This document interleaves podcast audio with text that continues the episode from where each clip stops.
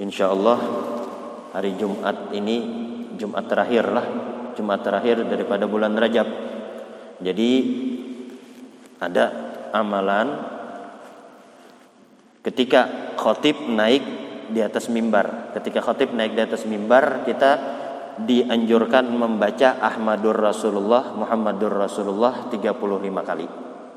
Di antara faedahnya disebutkan oleh guru guru-guru kita yaitu bahwasanya insya Allah duit kadap sing pagatan pada tahun itu. Artinya ada tarus duit di dalam dompetnya tuh nah.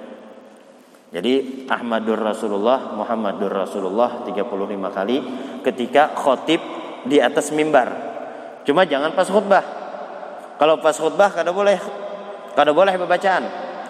Kalau kalau lagi khutbah itu namanya lago kita. Melakukan sesuatu yang lago kada dapat pahala Jumat. Jadi membacanya itu ketika pokoknya pas khotib di atas mimbar. Terserah waktu salam kan salam duduk itu azan apalagi salawat kan lawas tuh sempat aja membaca Ahmad Rasulullah, Muhammad Rasulullah, Muhammad Rasulullah, Muhammad Rasulullah 35 kali atau apabila aja yang penting jangan waktu khutbah ketika khotib naik ke atas mimbar di situ andakannya kita membaca Ahmadur Rasulullah Muhammadur Rasulullah itu daripada amaliah yang diamalkan pada Jumat terakhir daripada bulan Rajab. Mudah-mudahan kita seberatan kawa mengamalkannya. Amin.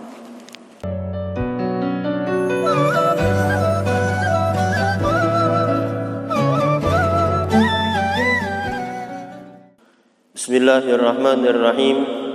الحمد لله رب العالمين وبه نستعين على أمور الدنيا والدين اللهم صل وسلم على سيدنا محمد مفتاح باب رحمة الله عدد ما في علم الله صلاة وسلاما دائمين بدوام ملك الله وعلى آله وصحبه ومن والاه أما بعد سبحانك لا علم لنا إلا ما علمتنا إنك أنت العليم الحكيم ولا حول ولا قوة إلا بالله العلي العظيم. رب اشرح لي صدري ويسر لي أمري واحلل عقدة من لساني يفقه قولي. نوينا التعلم وتعليم وتذكر وتذكير والنفع والانتفاع والإفادة والاستفادة والحث على تمسك بكتاب الله وسنة رسوله والدعاء إلى الهدى والدلالة على الخير ابتغاء وجه الله ومرضاته وقربه وثوابه. الحمد لله. Segala puji bagi Allah Subhanahu wa taala yang telah memberikan kepada kita nikmat taufik hidayah serta inayah dan dipanjangkan umur kita disehatkan badan kita sehingga kita dapat berkumpul di tempat yang mulia ini. Mudah-mudahan dengan berkat perkumpulan kita ini Allah Subhanahu wa taala selalu memuliakan kita di dunia maupun di akhirat Mudah-mudahan Allah Subhanahu wa taala mengampuni seluruh dosa-dosa kita, dosa kedua orang tua kita, dosa guru-guru kita, dosa seluruh keluarga kita dan dosa jiran-jiran kita. Dan mudah-mudahan Allah Subhanahu wa taala mengabulkan seluruh hajat-hajat kita, hajat kedua orang tua kita, hajat guru-guru kita, hajat seluruh keluarga kita dan hajat jiran-jiran kita. Dan mudah-mudahan Allah Subhanahu wa taala menyembuhkan yang sakit di antara kita. Dan mudah-mudahan Allah Subhanahu wa taala selalu memberikan keafiatan kepada kita. Dan mudah-mudahan Allah Subhanahu wa taala menjauhkan kita semua dari bala musibah yang akan diturunkan kepada kita. Dan mudah-mudahan Allah Subhanahu wa taala memberikan kesabaran kepada saudara-saudara kita yang tertimpa bala musibah dan apabila di antara mereka harta mereka hilang mudah-mudahan Allah taala menggantikan harta mereka dengan yang lebih baik daripadanya. Dan apabila di antara mereka ada yang meninggal mudah-mudahan Allah Subhanahu wa taala mengampuni seluruh dosa-dosa mereka dan memasukkan mereka ke dalam syurganya syurga firdaus bi ghairi hisab. Amin amin amin ya rabbal alamin Kemudian salawat serta salam mudah-mudahan selalu tercurahkan keharibaan kita, kedua kita, idola kita, panutan kita, baginda Nabi besar Muhammad sallallahu alaihi wasallam serta para sahabat, kerabat dan para pengikut beliau sampai hari kiamat kelak.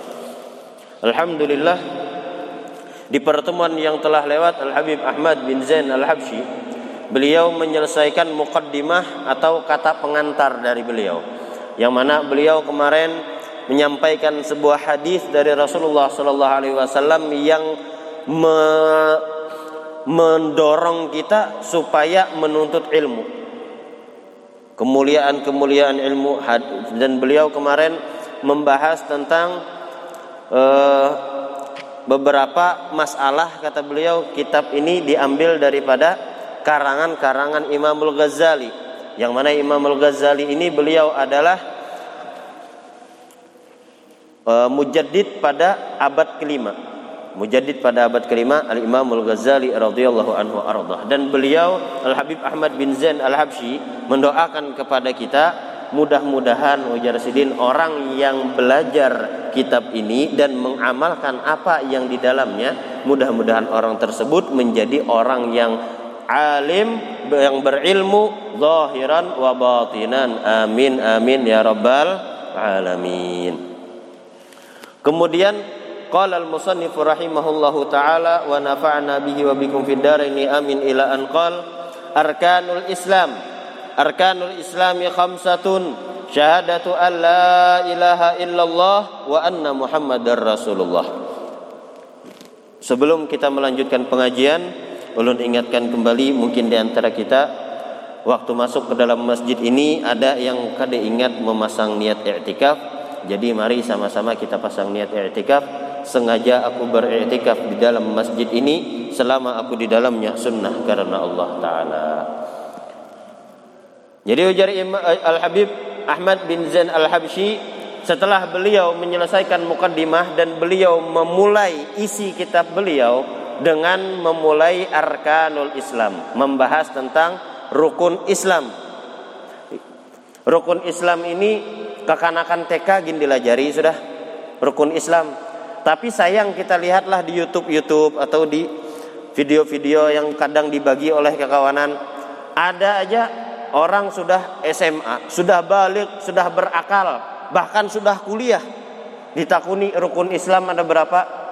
Berapa yolah jadinya? Kada tahu. Ini apa? Ini kekurangan ini apakah dari kita selaku orang tua misal kada melajari lawan anak atau dari anaknya sendiri kada mau belajar atau dari anaknya sendiri kada dilajari oleh gurunya artinya inya mengambil sekolahan yang kada di sekolahan tersebut melajarkan tentang ilmu agama sampai rukun Islam kada tahu.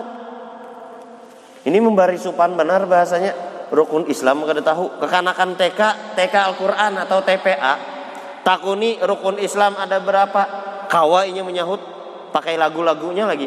Rukun Islam ada lima perkara. Ujarnya kekanakan TK yang sudah SMA atau kuliah atau yang sudah remaja ditakuni rukun Islam ada berapa sebutakan rukun Islam kada kawa menyebutakan nah ini musibah namanya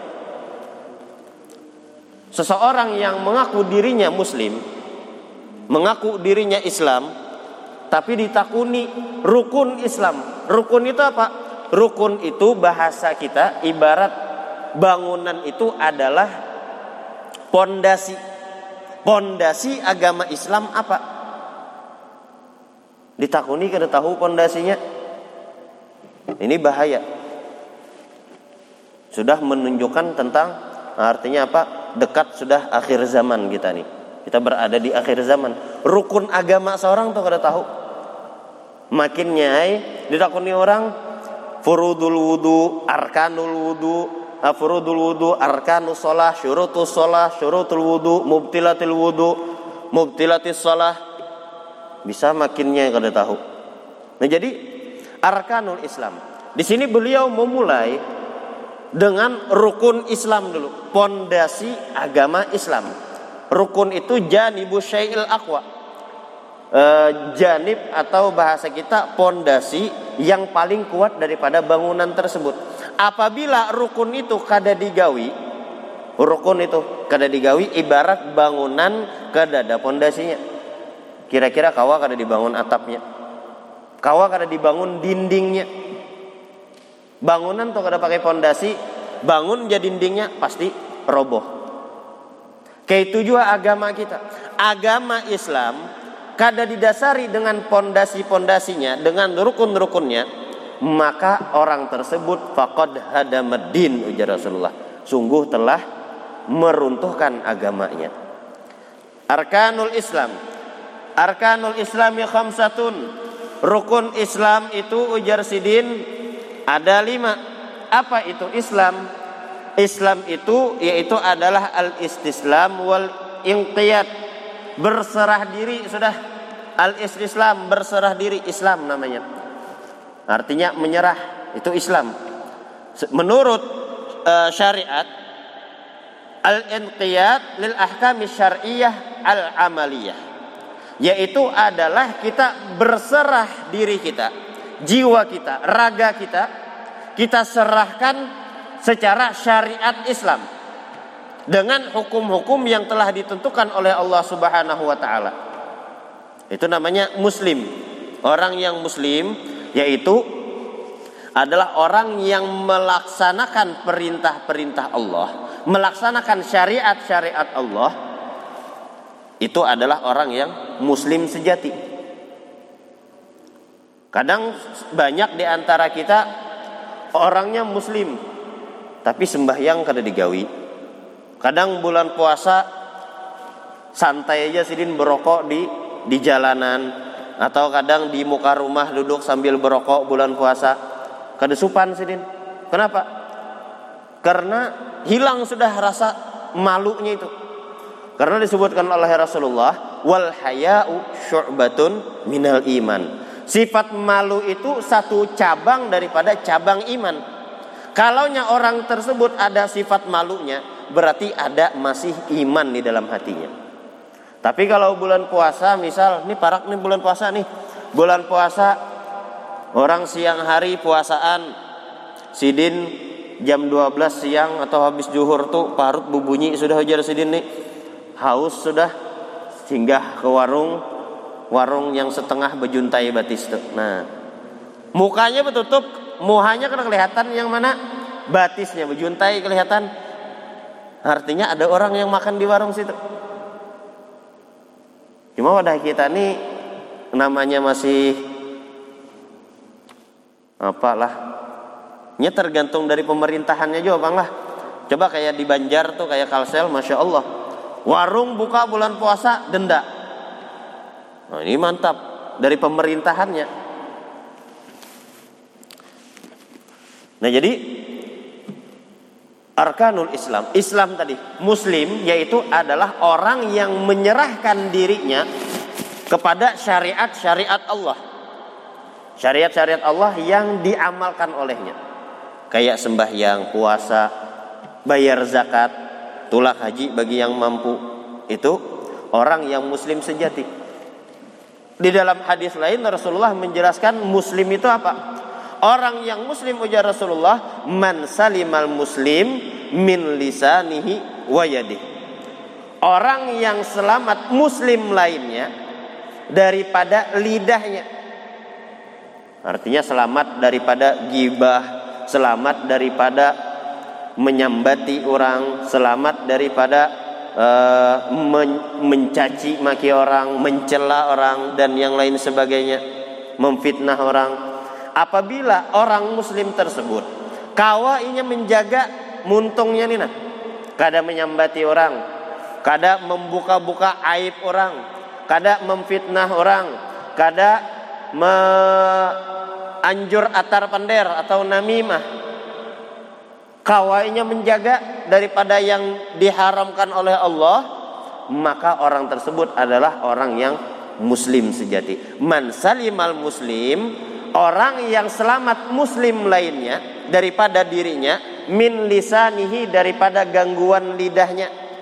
Ngalih benar ini. Kadang kan kita yang namanya tobiat manusia melihat tetangga ada kelakuan misal tetangga kita nih kelakuan misal orang itu melakukan sesuatu yang kada cocok lawan hati kita, yang kada cocok lawan perasaan kita. Lalu aja tuh mesti anung itu jar. Inya kartahu disupan nikah menggawi ini ini ini ini. Si anu tuh, si anu tuh kan menyambat orang tuh.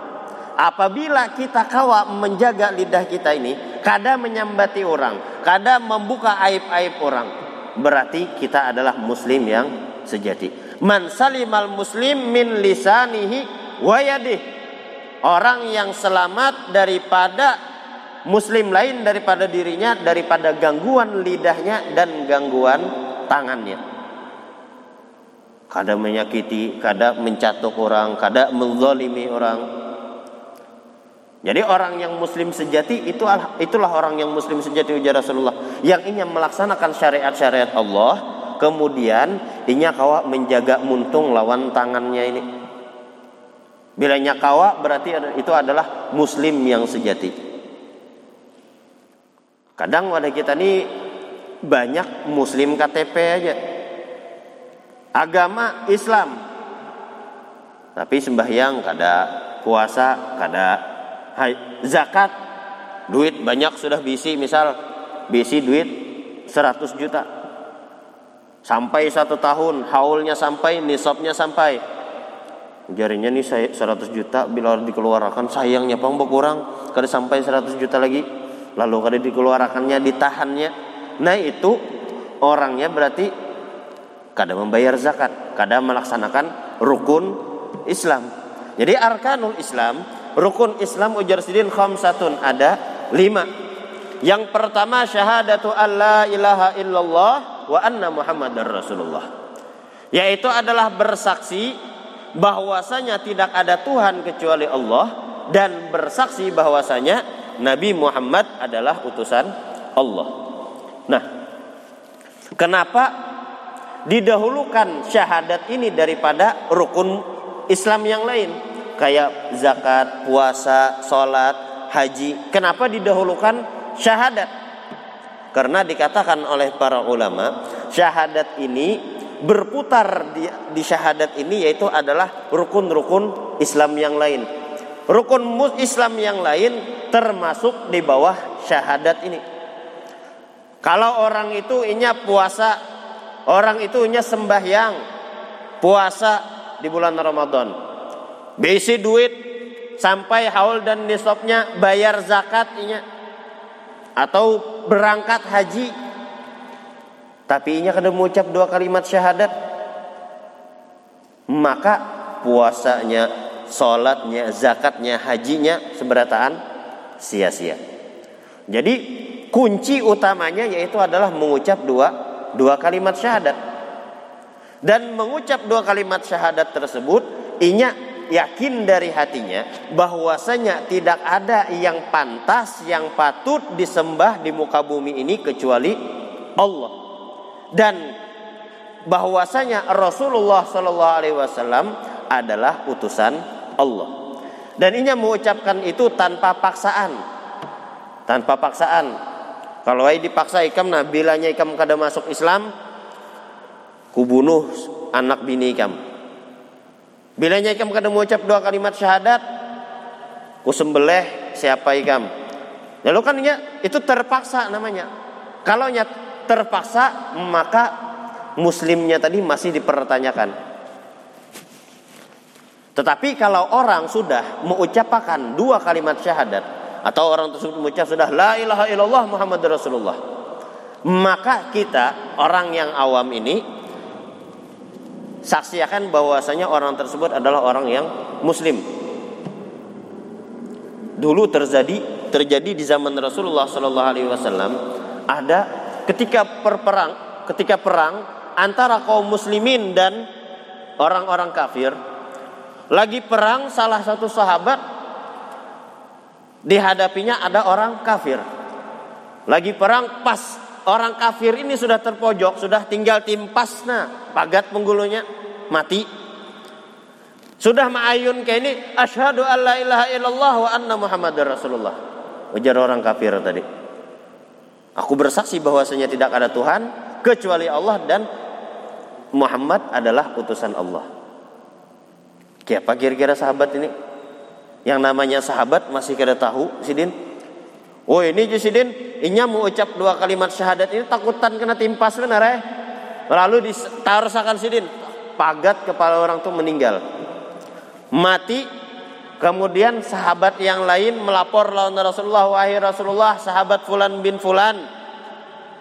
Ketika inya memerangi musuh dan musuh sudah terpojok dan musuh mengucapkan asyhadu alla ilaha illallah wa anna muhammadur rasulullah, tetap dibunuhnya. Bujur ke ujar Rasulullah, panggilnya, dipanggil oleh Rasulullah, datang. Bujur ke ujar Rasulullah ikam membunuh orang yang mengucap dua kalimat syahadat Inggih wahai Rasulullah bujur. Kenapa waninya ikan membunuh? Waninya ikan menimpasnya bahasanya. Wahai Rasulullah, inya mau ucap dua kalimat syahadat kada ikhlas dari hatinya, inya takutan kena timpas mana rai? Bilanya inya mau ucap dua kalimat syahadat kan haram artinya tuh selamat inya dari dari timpasan. Ujar Rasulullah apa sahutan Rasulullah? Apakah engkau belah dadanya sehingga engkau tahu kalau inya tersebut ikhlas kada ikhlasnya? Ikan belah kada dadanya sini. Saking sariknya tuh Rasulullah, apabila orang sudah mengucap dua kalimat syahadat, bahasanya tuh ikhlas kah kada kah? Cuma bilanya sudah mengucap dua kalimat syahadat, artinya orang tersebut sudah sudah muslim. Jadi sahabat itu ujar sahabat tersebut bahasa bahasanya tuh jakanya kau aku kada hidup kada hidup. Kenapa? Karena Rasulullah sarik jakanya kau tuh? Aku yang dibunuh oleh olehnya tuh oleh orang muslim oleh orang kafir tadi. Nyata lebih aman daripada aku yang membunuhnya. Cuma jaka tadi kada kawal lagi dah terbulik menjaka nih menjaka nih kada kawal ujar Al Habib Abdullah Al Haddad kalimat jaka-jaka itu nah. Lau walim wa kaifa qaulu dzil hamaq ya'tarid Allah alladzi khalaqa. Lau jikalau walim lima kenapa lau walim wa kaifa bagaimana? Jakanya pang kisahnya jakanya jakanya jakanya. Atau kenapa jar Allah taala tuh manuk ini kenapa hukum Islam tuh kini? Kenapa kenapa? Atau kiapa Allah Taala nih kinian manu? Allah Taala nih kini? Itu perkataan qauluzil hamak perkataan orang yang bodoh jadi Imam Al Haddad qauluzil hamak ya'tarid Allah alladzi khalaq inya mengiktirat kepada Allah Taala yang telah menciptakannya itu ya semua yang telah terjadi itu seberataan sudah takdir Allah sudah ditentukan oleh Allah. Jadi apa pun yang terjadi itu bagi kita ujar Rasulullah ajaban li amril muslim. Ajib arti ajib itu sesuatu yang mengherankan. Ajaban li amril muslim bagi perkara orang yang muslim. Kulluhu khair seberataan baik. Amun inya ditimpa musibah inya sobar. Amun diberikan nikmat inya syukur. Itu muslim. Makanya diberikan Allah musibah misal kebakaran misal kayak sore tadi tuh di Puntun ada kebakaran. Kebakaran diberikan musibah, sabar dapat pahala. Bilanya diberikan nikmat, inya bersyukur dengan nikmat tersebut dapat pahala. Jadi perkara orang muslim, keadaan orang muslim ini seberataan baik ujar Rasulullah Asal kawa tadi menggawi bilanya dapat musibah sabar, dapat uh, dapat nikmat syukur.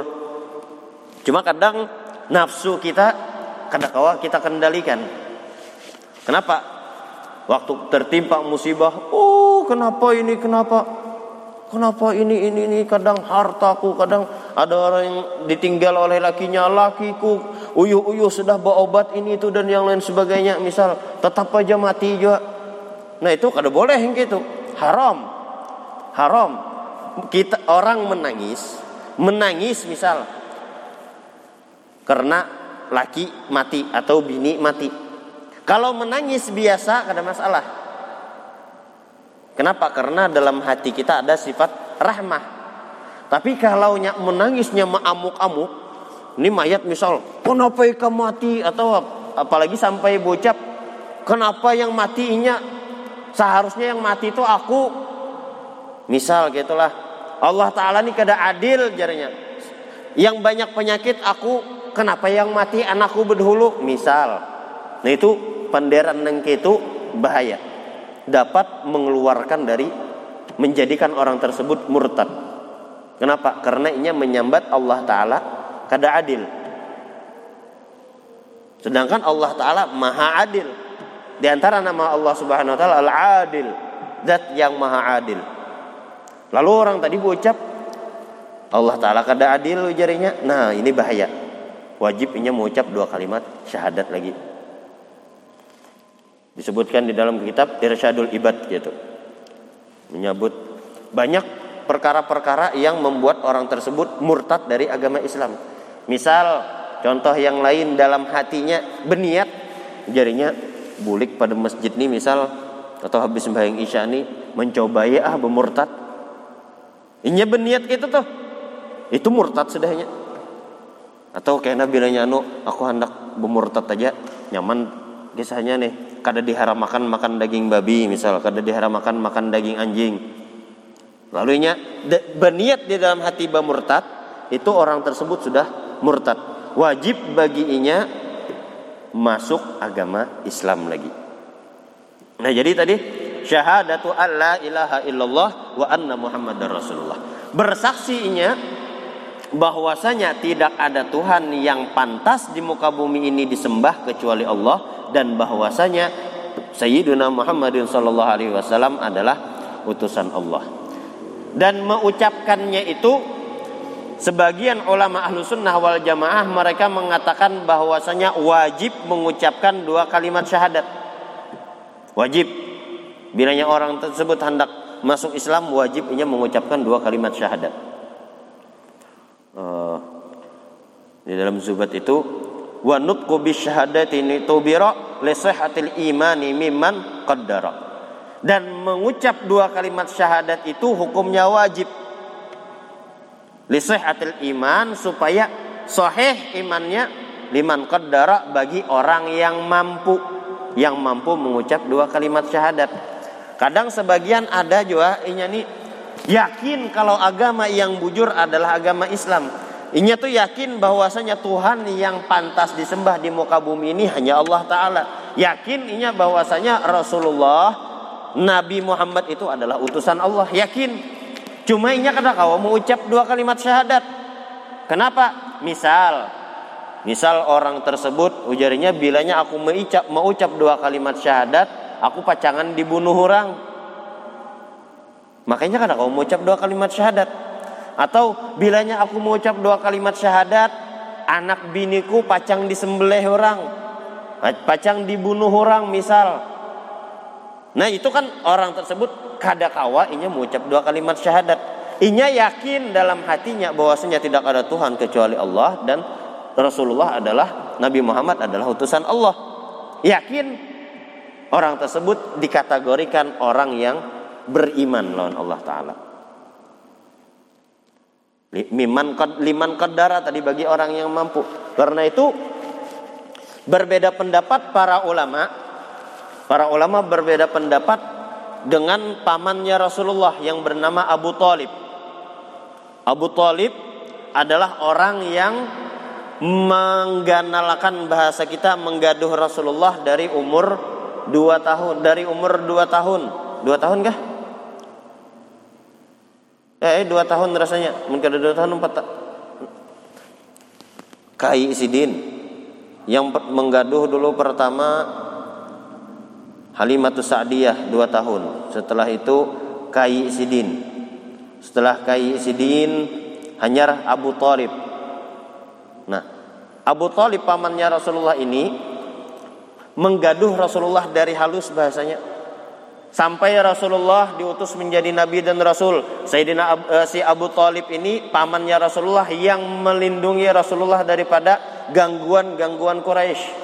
Orang-orang Quraisy dulu sebelum wafatnya Abu Talib sebelum wafatnya Abu Talib orang-orang Quraisy itu waninya paling bahasanya mencaci, memaki, memfitnah Rasulullah, menyabati Rasulullah orang gila, menyabati Rasulullah kahin, dukun, menyabati Rasulullah tukang sihir dan yang lain sebagainya. Paling menyambat-nyambat kayak itu aja, menggatuk paling sedikit. Kenapa? Karena ada paman Sidin Abu Talib. Abu Talib ini uh, salah satu daripada pemuka-pemuka Quraisy. Dan Abu Talib orang yang mendukung Rasulullah dakwah, dalam dakwah Islam. Cuma Sidin kadang mengucap dua kalimat syahadat. Nah, jadi ini yang maulah berbeda pendapat para ulama. Ada yang mengatakan Abu Talib di dalam neraka. Kenapa? Karena kadang mengucap dua kalimat syahadat. Ulama yang lain mengatakan bahkan ada yang mengarang kitab kitabnya Asnal Matalib fi Najati Abi Talib asnal matalib fi najati Abi Talib. Ini asna sepaling bagus matalib tuntutan fi najati Abi Talib pada selamatnya Abu Talib. Artinya Abu Talib itu selamat di di akhirat kena. Termasuk daripada orang yang beriman cuma kada kawa mengucapkan dua kalimat syahadat. Kenapa? Soalnya apabila Abu Talib mengucapkan dua kalimat syahadat, maka orang-orang kada memandang lagi lawan Abu Talib maka dengan mudah orang-orang akan menyakiti Rasulullah. Makanya setelah wafatnya Abu Talib pamannya Rasulullah, oh itu siksaan, celaan, bahkan Rasulullah hampir dibunuh setelah wafatnya Abu Talib. Makanya ketika tahun wafatnya Abu Talib itu dinamakan Amul Huzun, tahun kesedihan. Wafatnya Abu Talib setelah satu bulan sekian hari wafat lagi istri tercinta beliau Sayyidatuna Khadijatul Kubra. Jadi itu tahun tersebut dinamakan Amul Huzun, tahun duka cita.